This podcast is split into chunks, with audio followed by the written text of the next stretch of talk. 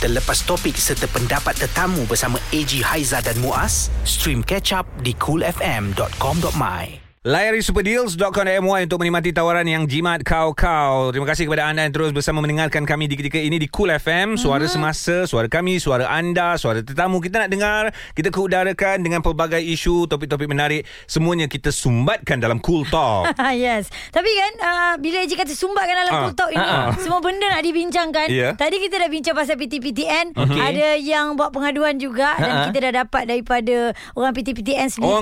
Orang kuat PTPTN dah buat kenyataan. Ketua Pegawai dan Operasi. Cerita untuk Kutok ni pukul 8 ini pun menjadi satu yang kadang-kadang saya fikir tak mungkin. Tetapi ianya terjadi kerana ada 424,000 kanak-kanak alami masalah mental. Allah, ramainya kat Malaysia ni.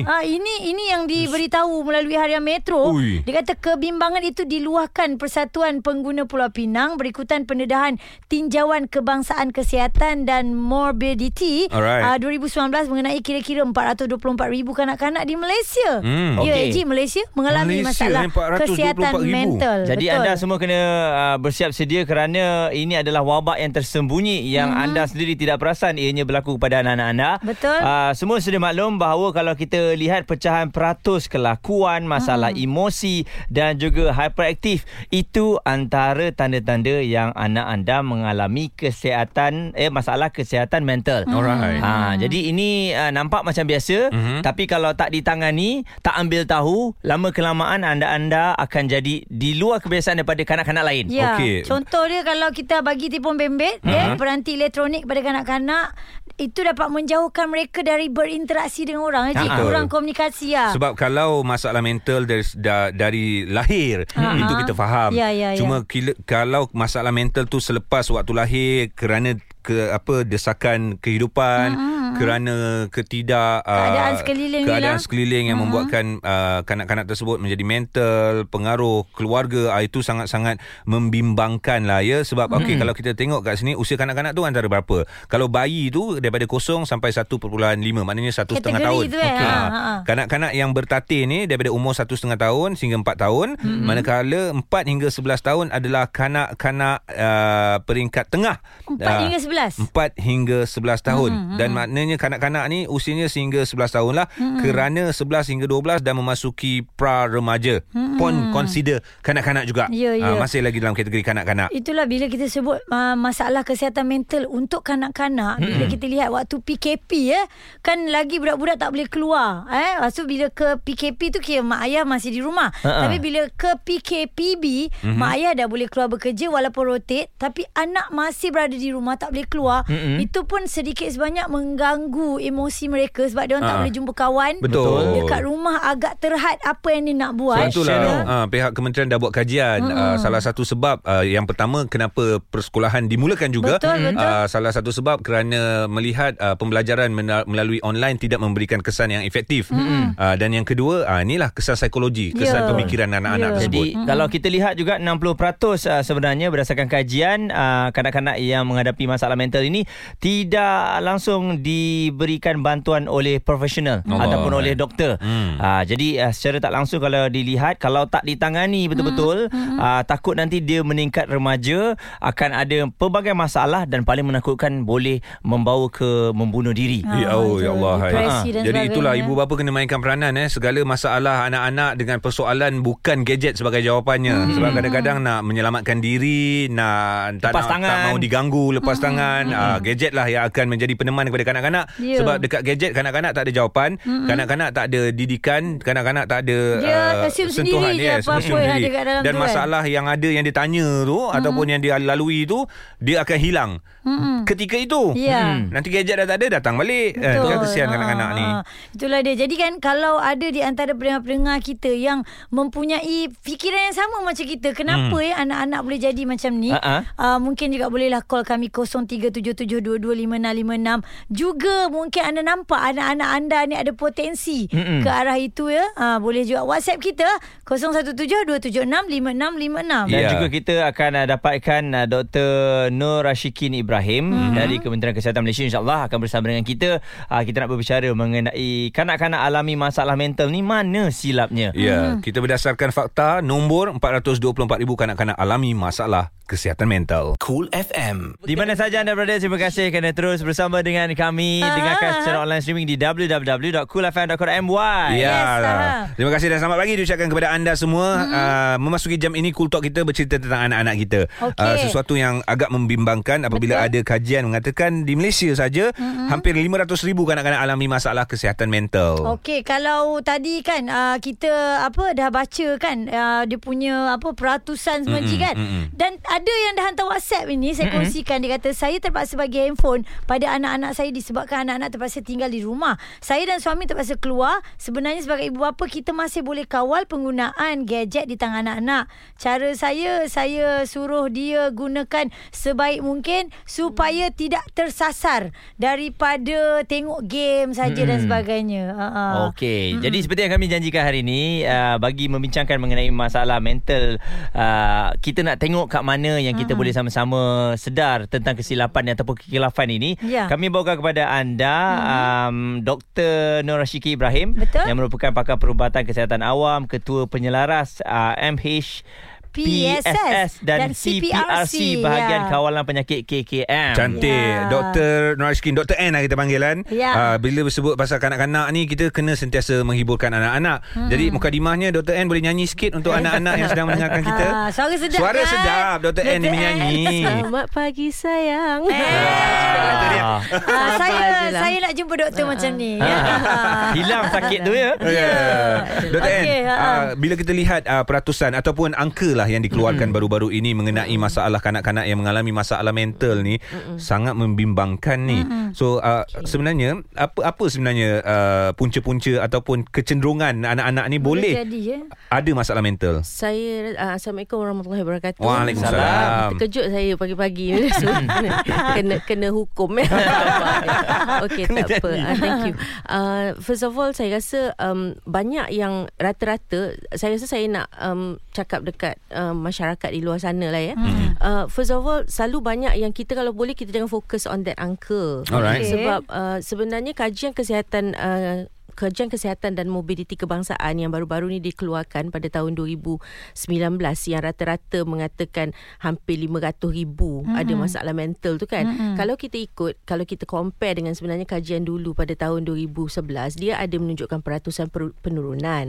Tetapi ramai rata-ratanya worry sebab dia banyak orang kata bila tengok angka tu macam figure tu nampak macam besar. Menakutkan sebenarnya. Nampaklah menakutkan. Tapi sebenarnya kita lebih fokus kepada permasalahan yang dihadapi oleh anak-anak ni sendiri. Okay, first kita pergi kepada apa itu istilah kesihatan mental anak-anak. Okey, itu yang paling penting kan. Bila kita cakap pasal kesihatan mental, rata-rata macam contoh bila saya tanya semua orang kata masalah mental, semua orang akan kata masalah mental ni memang satu stigma kepada anak-anak tu. Dia akan fokus kepada permasalahan yang macam penyakit dan sebagainya. Okey, let's look at istilah kesihatan mental dari segi perkembangan anak-anak tu sendiri. Kesihatan mental di sini kita maksudkan sebagai bila seseorang itu, termasuk anak-anak, menyedari potensi diri. Dia boleh berdaya tindak terhadap stres ya, kehidupan dia sehari. Boleh kalau dalam konteks anak-anak, dia boleh memberi satu produktiviti, belajar dengan produktif kan. Dan mungkin juga dia dari segi kita lebih fokus kepada masalah emosi dan tingkah laku. That means kalau tidak ada keseimbangan di situ, kita mungkin kata anak-anak punya kesihatan mental tu compromise lah. Okey. Keperluan kesihatan mental anak-anak bila kita cakap, dia perlu ada macam kita membesar kan. Jadi kita perlu sebenarnya bila kita cakap pasal anak-anak, kita perlu kasih sayang yang tak berbelah bagi. Jadi ramai macam ibu bapa kata saya sayang sama, tapi kadang-kadang bila menunjukkan kepada anak-anak tu tidak rasa bahawa kasih sayang itu sama. Betul. Dia keperluan untuk bermain anak-anak ni, keperluan untuk education, dan juga keperluan untuk orang kata dia mesti ada berkawan dan support. So ini adalah perkembangan mental anak-anak. Jadi di situ bila kita cakap katakan tadi pertanyaan masalah mental, apabila keperluan ni tak dicapai, base needs lah kita punya needs kan, dia akan menjadi kepada satu permasalahan yang berkait dengan emosi dan tingkah laku. Saya kalau boleh tidak mahu, sebab bila dalam tengok kajian ni contoh saya ambil apa yang kata prevalent permasalahan itu yang kita kata 400,000 tu kan, sebenarnya angka tu, tapi kalau kita tengok dari segi peratusannya, perkaitan tu dia bukan kepada masalah mental penyakit tu, lebih kepada persoalan dia lebih kepada masalah peer, masalah apa dia punya golongan yang sama, macam if your age and my age is about the same, peer problem macam tu. And then masalah yang emosi dan tingkah laku, behavioural problem. That is the second one, emotional problem and also hyperactive. So bila anak-anak ni ada masalah-masalah tersebut, parents tak nampak ke, tak perasan ke? Okay, it depends. Kadang-kadang ada some parents dia bergantung, kita ni parenting berbeza di antara seseorang dengan seorang kan. Betul. And most of the time kalau you parent, you kata dulu bapak kita ajar kita macam ni, jadi that is how we understand parenting. Tapi I think now zaman sekarang telah berubah. Macam tadi anak-anak gadget saya kena bagi kan, tadi yang masuk tu kan. So how we parent, kita kena belajar macam mana cara nak parenting. So we have to understand anak-anak tu punya behaviour di peringkat-peringkat yang berbeza. Okay, baik. Kejap lagi kita nak tahu macam mana kita nak memahami dia. Ya, masih bersama dengan kami AG Haiza dan juga Muaz. Dan juga adakah anak-anak yang hyperaktif yang kita tengok bila sampai kat rumah orang semua dia nak pecahkan, adakah itu mental juga? Ada masalah ya. Semuanya kita akan jawab kejap lagi di Cool FM. Okey. Suara Semasa Cool FM. Kembali bersama dengan kami bertiga, AG Haiza dan juga Muaz. Hari ini kita bersama-sama nak menyelami, nak memahami mengenai masalah mental kanak-kanak ni. Di mana silapnya ibu apa semua, jangan salahkan diri sendiri, jangan salahkan anak-anak. Kita nak tengok kat mana ruang-ruang yang boleh kita tambah baik ni. Betul. Bila sebut mental ni, interpretasi orang ni dia jadi lain tau. Orang divert ke arah lain mental, kan? Itulah. Jadi kita bawakan kepada anda Dr. Nur Ashikin Ibrahim, pakar perubatan kesihatan awam, ketua penyelaras MHPSS KKM ya. Dr. N nak tanya jugalah tentang masalah-masalah anak-anak ataupun bayi kanak-kanak lah yang mengalami masalah mental ni, adakah ia potensi untuk berpunca daripada dalam kandungan? Okay, there is some percentage, a small percentage of hereditary lah, maksudnya genetik kan ada ya. Tetapi kalau itu kalau kita cakap pasal masalah yang berkait dengan mental lah, masalah mental. Okay, tetapi lebih kepada kalau kita tengok kepada faktor, dia tak ada satu single factor. Okay. Dia memang multifactorial. Banyaklah. Jadi as a child grow, dia grow kan macam saya cakap tadi, dia ada banyak faktor-faktor yang menyumbang kepada berlakunya permasalahan, if we can say permasalahan emosi dan tingkah laku. That's one. So among them adalah contohnya kalau seseorang anak tu dia menghadapi trauma. That means waktu kecil dia ada traumatized, dia melihat kepada keganasan, apa yang berlaku di sekeliling, and environmental stress, kesempitan hidup dia kan, dan that means dia tak being nurtured with love. Dia tak being nurtured with whatever keperluan kesihatan mental yang saya cakapkan tadi kan. Jadi all those actually menyumbang kepada saya ada baca dia cakap antara penyumbang terbesar ialah masalah rumah tangga, masalah penceraian ibu bapa. Masalah penceraian ibu bapa kadang-kadang ialah kan, memang bila anak nampak depan mata sebanyak kan, dia memang akan mengganggu kesihatan mental. Macam saya cakap dia kesihatan mental compromise lah kan, sebab your parents are not, kalau you nampak ibu bapa bergaduh depan, tetapi saya rasa that is also one way to actually kadang-kadang mereka yang membesar dengan orang kata di mana ibu bapa ada marital problems dan sebagainya, mereka juga menjadi lebih orang kata resilient. It depends on how kita itu sebab it's important. Walaupun saya selalu kata, walaupun katakan masalah itu melibatkan ibu bapa, apa jua masalah, parenting tu is important, because it's not necessarily kalau ibu bapa tu bercerai, dia tak semestinya dia tidak boleh parent anak tu dengan baik, kan, sebagai satu parent, kan, because saya juga kenal ramai orang yang orang kata tidak duduk bersama sebagai suami isteri, tetapi mereka dari segi shared parenting, dia memastikan bahawa kesihatan mental anak-anak tu terjaga. The other thing yang boleh juga menyumbang kepada berlakunya permasalahan kesihatan mental, emosi dan tingkah laku, penyakit fizikal. Demam panas, bukan kata demam panas, macam contoh anak tu mengalami penyakit yang kronik. Contohnya katakan dia ada mengalami penyakit macam something yang tak macam orang lain, tidak ada ubat contohnya, kan, macam katakan even seseorang anak yang mengalami penyakit-penyakit kronik lah, penyakit-penyakit kanser, penyakit autoimun, kan, penyakit so daripada penyakit-penyakit kronik tu boleh mengganggu mental. Maksudnya dia mempengaruhi, because one of the things yang saya rasa kita tak share di sini, the common mental health issues, mental problem yang dialami adalah depression. Tapi depression anak-anak, dia punya sign ataupun ditunjukkan tu, dia tak sama macam orang dewasa.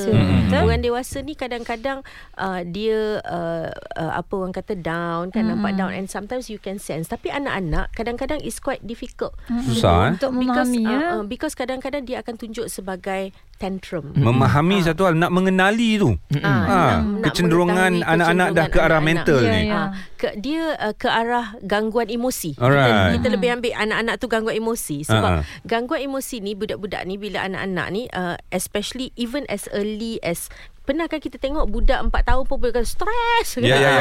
Tapi nampak cute tapi betul tu. Boring. Kita boring lah, apa, kan. Tapi bukan kata itu permasalahan yang berkait dengan penyakit mental. Tetapi bila kita dapati bahawa anak kita ada perubahan dari segi tingkah laku. Contohnya lah anak tu periang, and then tiba-tiba dia menjadi senyap. Risau juga tu. That's one. Satu. Lepas tu dia mungkin menyendiri. Dia ada perubahan dari segi mungkin dia tidak mahu bersosial lagi, dia tak mahu berkawan, dah tak ada minat ke arah itu. Complicated, doktor, sebab kita dok ingat anak-anak kita dah meningkat remaja, dah berubah lah hormon daripada kanak-kanak ke remaja tu berubah, tu yang jadi macam tu. Tapi hakikatnya kita kena check juga, kena check tu. Macam mana kita nak check? Macam mana kita nak check? Saya pula tanya, kan. Mungkin cara kita melayan anak-anak kita, cara kita berkomunikasi dengan anak-anak kita. So that is very very important, because kadang-kadang bila kita cakap pasal katakan macam mana kita kata tadi, love, satu kasih sayang. Macam mana kita nak tunjukkan kasih sayang? Kasih sayang bukan ditunjukkan dengan cara beli barang, kan, manjakan diorang macam-macam, kan, tidak. Tetapi listen, maksudnya sebagai seorang pendengar, ibu bapa atau penjaga, kadang-kadang, kan, kita kena menjadi seorang pendengar kepada anak-anak tu. Kadang-kadang kita balik, contohnya kalau Haiza balik, siapa yang tunggu kat rumah tu? Maksudnya dengan siapa, anak, husband saya ada kat rumah, ada, kan, tunggu. Jadi anak tu pun tunggu, kan, satu hari dia tunggu you. Tambah kalau MCO dia orang tak boleh keluar, kan, masa tu. Betul. You just imagine kita bekerja. Jadi kalau kita nak tengok komunikasi dengan anak, bila kita balik, kalau anak kata mama jom contohlah, kan, tapi penat lah, betul. Cara tonasi bercakap dan menyebabkan seseorang anak tu dia dah letak satu barrier, kata okey lah, kita tak ada siapa yang kisah, ya, kita tak cakap apa-apa. Jadi dia akan shift kepada benda lain. Betul. Apa yang dia pergi, dia akan melantun kepada gadget, sebagai, kan, peneman dia. Sebagai peneman, sebab orang kata gadget tu tambah you petik apa-apa, semua boleh tahu. Jadi bila kita tidak memantau dan kita tidak bercakap dan kita tidak mendengar, kita akan mewujudkan satu macam jurang, ada jurang sedikit, ada dinding, jadi dinding kat situ. Jadi dia lebih seronok. Itu sebab kat sini bila kita tengok, about 42.9% dia kata ada masalah peer, masalah dengan rakan-rakan, masalah dengan kumpulan-kumpulan yang ni, kan. Jadi kat situ yang kadang-kadang menyebabkan orang kata dia berlakunya kepada masalah emosi dan juga tingkah laku. So that is important lah. Takut juga dengan macam ni, kan. Janganlah takut, kan. Sebab anak-anak, kan, sebab kita nak macam Eji katalah, nak faham, nak kenal dia, nak kenal ke arah anak itu. Kita kena bayangkan bahawa kita dulu pun pernah menjadi anak-anak. Tetapi cara ibu bapa kita orang kata membesarkan kita berbeza, bergantung kepada masa. So sekarang ni is everything about digital. Yeah. So kita pun nak kena communicate. Saya rasa kalau Muaz, berapa kumpulan WhatsApp you ada Muaz? Banyak. Yang terbaru basikal. Kan? Kan? Tapi dia dah tak stress kan. Tapi sebagai contoh, saya always believe communication dengan anak-anak adalah amat penting. So whether you tidak disagree kadang-kadang dengan anak-anak, tetapi kita kena mendengar. So anak-anak tu keperluan tu kena dipenuhi lah. Betul. Okey, mungkin selepas ni doktor boleh explain, sebab bila kita berborak macam ni, doktor fikir juga maknanya semua kanak-kanak ada potensi untuk masalah behavior dan menjurus ke arah mental. Kejap lagi. Jangan sekarang. Cool FM. Dan hari ini kita bercerita tentang apa yang sedang dialami dalam negara kita Malaysia, iaitu adalah kanak-kanak dengan masalah mental. Risau sebagai mak ayah, memang risau. Betul. Dan tu yang tanya Dr. N yang bersama dengan kita pada hari ini.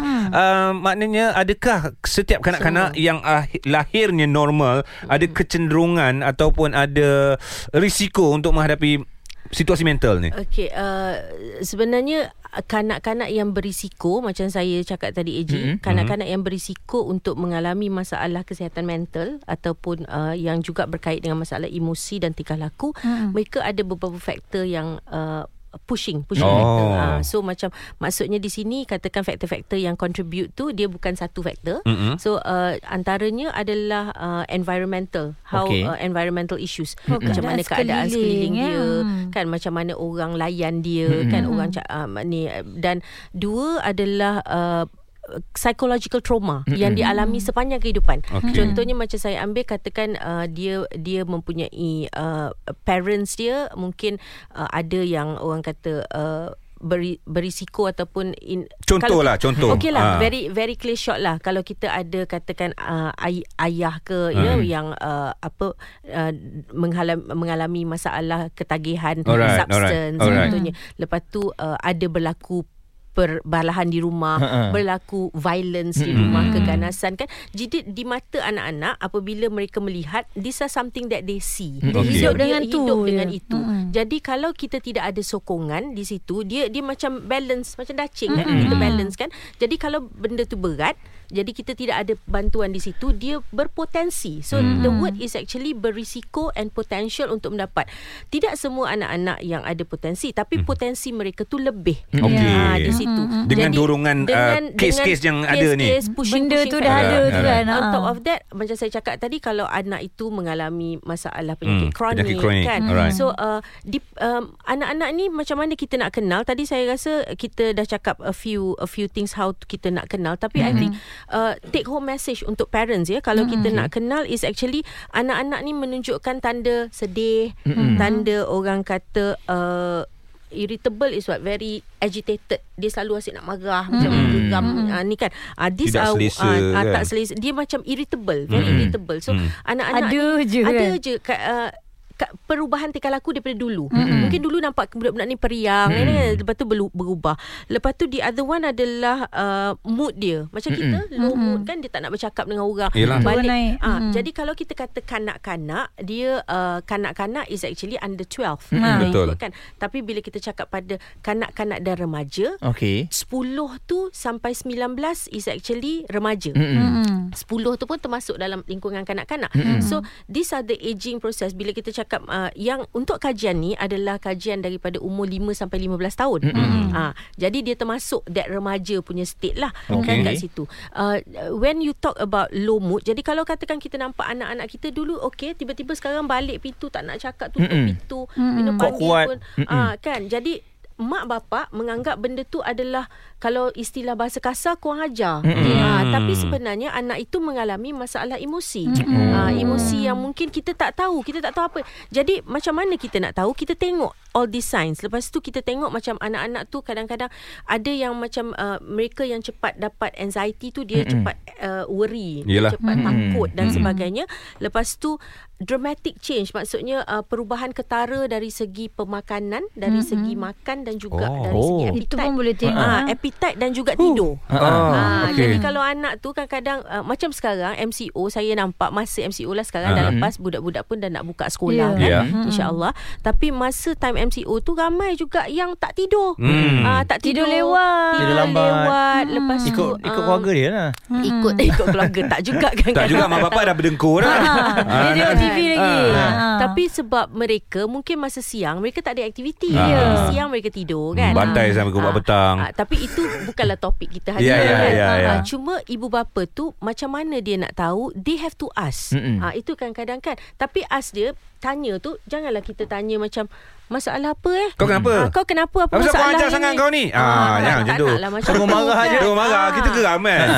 Macam mana kita nak tanya? Kita kena be very gentle in a way that you have to learn. Saya tak boleh dalam masa terdekat nak ajar, tapi maksudnya nak kongsi. Tetapi parents kena learn about communication.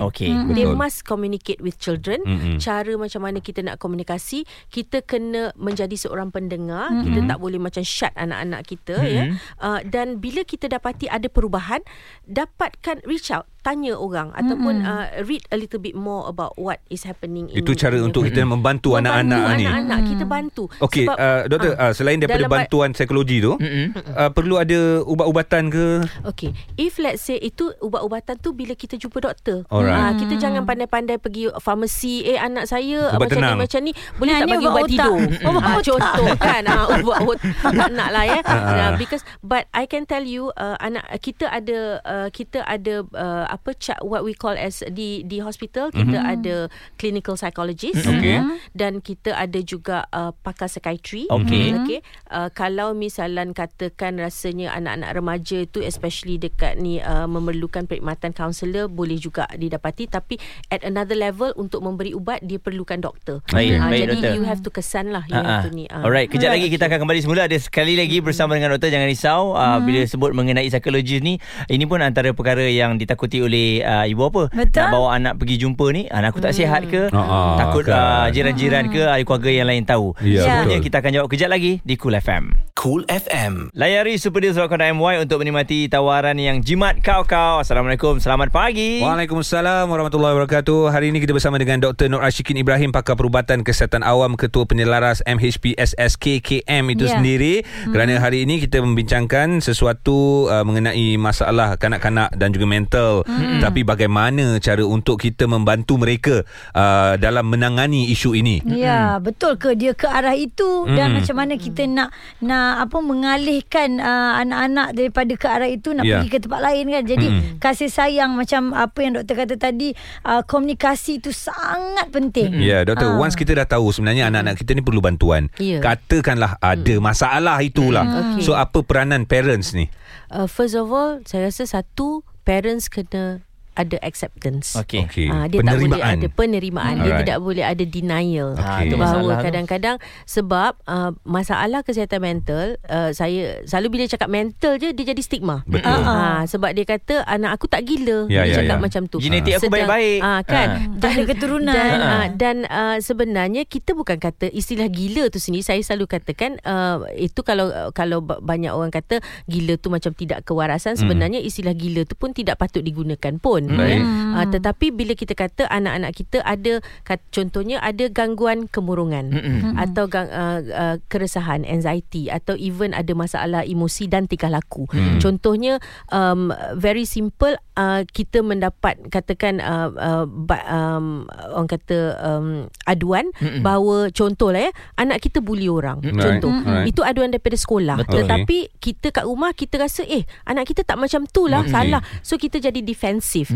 Sedangkan penerimaan tu bukan terus menerima, siasatlah dulu kan. Siasat, bawa berbincang, janganlah terus pergi serang cikgu. Dengar cerita dulu kan. Ini semua banyak benda yang berlaku in real life. Betul kan? Anak dia bully, mungkin anak dia pembuli, bukan mungkin ada permasalahan sesuatu kan, contoh kita.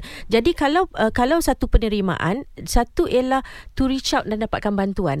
Jadi bantuan kita banyak sebenarnya. Kita boleh boleh orang kata telefon, talian. Kita ada talian khidmat psikososial, ada talian dekat contohnya NGO seperti Befrienders, kita ada Miasa. Itu kalau NGO. Ada ibu apa cakap, kau mana tahu aku mak bapak dia? Nah, yalah itu susah jugalah. Saya tak kata senang sebab kita nak cabar, the challenge is actually to get the parents to buy in and help the children. So kita kalau katakan kita tahu anak kita ada masalah, kita mungkin boleh cari di mana kita dapat bantuan. Bantuan ada di mana-mana kita ada boleh bawa. Disalurkan. Ada kita jumpa mungkin pakar, kita ada pakar psikologi, kita ada pakar psikiatri, kita ada clinical psychologist di mana-mana. Bukan sahaja government, private pun boleh pergi. Jadi bergantung kepada keselesaan. Janji yang penting, dapatkan bantuan. Jangan berdiam diri. Itulah tadi pun Muaz ada cakap yang ada ibu bapa yang tak nak buat pengaduan sebab malu tu. Sebab saya rasa siapa yang suka cerita di rumah dikeluarkan kan. Dia nak anak-anak dia yang best je, yang pandai je. We hope sebab sekarang ni kita mengukur kepandaian tu bukan sahaja dari segi akademik. Kita perlu juga melihat kepada banyak sudut. Orang kata itu yang kata bila kesihatan mental tu is actually knowing your potensi diri. Jadi kalau anak tu lebih cenderung kepada seni kan, kita nurture, itu cara dia. Because untuk membesarkan anak-anak, bukan kata saya bukanlah kata kita nak mengajar parenting kepada ibu bapa, tidak. Ini dasar ilmu yang kita ada. Ilmu yang kita ada macam dari segi sudut aspek mental, you have to comply ataupun kita kena cecah macam mana you have to meet the needs. Maksudnya kita whatever needs yang ada anak-anak tu ada, you kena meet that needs. Jadi contohnya kasih sayang, keperluan main, penyediaan tempat di mana dia boleh belajar dekat. Jadi itu sebab kita kata kalau even conduciveness di rumah, kalau dia tidak rasa aman di rumah, dia akan cari outlet di tempat lain. Jadi itu, jadi dia menimbulkan kenapa benda itu sebab dia mengalami masalah emosi. Bila dia alami masalah emosi, dia boleh ditunjukkan dengan tingkah laku. Tingkah laku macam mana? Merokok. Very simple. Itu sebab dekat sekolah kita ada program orang kata nak anti merokok dan sebagainya kan. Kita ada program-program tu dan dia pergi kepada aspek orang kata even orang kata kalau kacak anak-anak being katakan if he is a bully ataupun yang dibuli, mungkin kedua-dua pihak mengalami permasalahan emosi di situ. Jadi itu sebab kita tak boleh hukum macam tu, kita kena siasat dan parents kena bantu. I always believe, saya percaya dengan bantuan parents, pendekatan dengan guru, dengan orang keliling yang contoh even grandparents. Sebab sekarang grandparents yang jaga anak sekarang ni. So grandparents lagi busy ya. Grandparents pun memerlukan parenting skills. Itu saya. Dan dengan anak-anak macam ni kita kena banyak sabar. Grandparents terpaksa main perahu dengan cucu. Grandparents takut ikut cara dia dulu. Jadi kalau kita tengok grandparents lebih orang kata kadang-kadang mak bapak marah sikit, grandparents lagi marah mak bapak tu. Marah anak-anak sendiri kan. So I mean shared responsibility is important bila kita nak mendidik anak because bila anak-anak tu ada masalah tingkah laku, masalah emosi, dia membawa kepada masalah tingkah laku dan jika kita tidak beri bantuan dia akan berpanjangan. So mungkin itu anak-anak kesan negatif di masa hadapan pula. Kesan negatif. Jadi dia akan tunjuk macam mana low performance in dekat sekolah. Tak kiralah dia tak nak berkawan, dia ada masalah disiplin. Itu yang saya kata. Itu belum berumah tangga lagi. Di sekolah kita ada guru bimbingan dan kaunseling atau kaunselor sebab satu nisbah kepada 500. Tetapi guru bimbingan kaunseling ni selain daripada lihat macam advancement of career anak-anak, dia juga buat counselling kepada anak-anak yang ada masalah. Jadi if you are parents, it's okay to work. Jangan ada stigma untuk bekerjasama dengan guru kaunseling di sekolah. Ni makin menjauh. Sebab banyak orang ingat kaunseling hanya apabila saya ada masalah. Sebenarnya kalau macam saya ada, pagi ni saya rasa anggap borak-borak je lah dengan kaunselor kan. Luahkan. The most important, kalau you ada problem, especially for parents yang menghadapi anak-anak yang ada permasalahan, dia tak tahu dia, please talk it out. Jangan berdiam diri. Itu perkataan saya. Jangan berdiam diri. Jangan kadang-kadang dia tak ego juga. AG dia malu. Dia malu kan. Sebab bila dia cakap mental ni stigma. Betul. Sebenarnya doktor boleh jelaskan secara ringkas sebenarnya masa pun mencemburui kita ni. Mental tu tajuk besar. Yang akar-akar dia tu sebenarnya itulah sebenarnya masalah-masalah dia kan. Kemurungan, depresi. Depression is kemurungan, anxiety. masalah behavioral, tingkah laku. Hyperaktif termasuk ke dalam masalah ni? Hyperaktif termasuk dalam masalah kesihatan, kesihatan yang berkait dengan kesihatan mental. Itulah ya, jangan salah faham. So, kesihatan mental. Penyakit mental is the other end of the spectrum lah. Macam even anxiety disorders kan, itu yang yang memerlukan diagnosis daripada doktor. Itu masalah mental. Itu adalah penyakit mental. Penyakit mental. So basically yang memerlukan diagnosis daripada doktor, perlukan orang kata rawatan, perlukan follow up. Jangan ambil ubat sendiri tanpa advice doktor. Yang masalah kita sekarang ni perlukan pemantauan, sokongan. Masalah kita sokongan, kasih sayang, komunikasi kan. Orang kata memberi apa yang kita mampu based on kita kena belajar jugalah. Ada skill, ada ilmu juga. Saya always stress parenting, kita kena belajar. Sebab saya pun sebagai seorang pakar yang orang kata dah lama dalam bidang ni pun, saya still belajar dalam proses pembelajaran. So parenting is one of the cabang yang we have to learn as parents. Baik, itu dia penerangan. Kita nak panggil lagi lah doktor. Tak cukup ni masa ni. Banyak lagi benda yang kita tak fokus. Banyak dapat tips ni kan. InsyaAllah kita akan panggil doktor lagi. Sebab ini melibatkan kanak-kanak, belum lagi cerita remaja macam AG, anak-anak dia meningkat remaja, atau pasangan ya. Okay, AG cakap tadi, dia tanya pasal lari daripada rumah. Nanti kita bicara lain. Itu cerita lain pula ya. Alright, sekali lagi terima kasih pada Dr. N lah, kita panggil dia, pakar perubatan Haiza. Yes, sudi bersama dengan kami pagi ini. InsyaAllah ada rezeki kita jumpa lagi, InsyaAllah. Alright. Terlepas topik serta pendapat tetamu bersama AG Haiza dan Muaz, stream catch up di coolfm.com.my.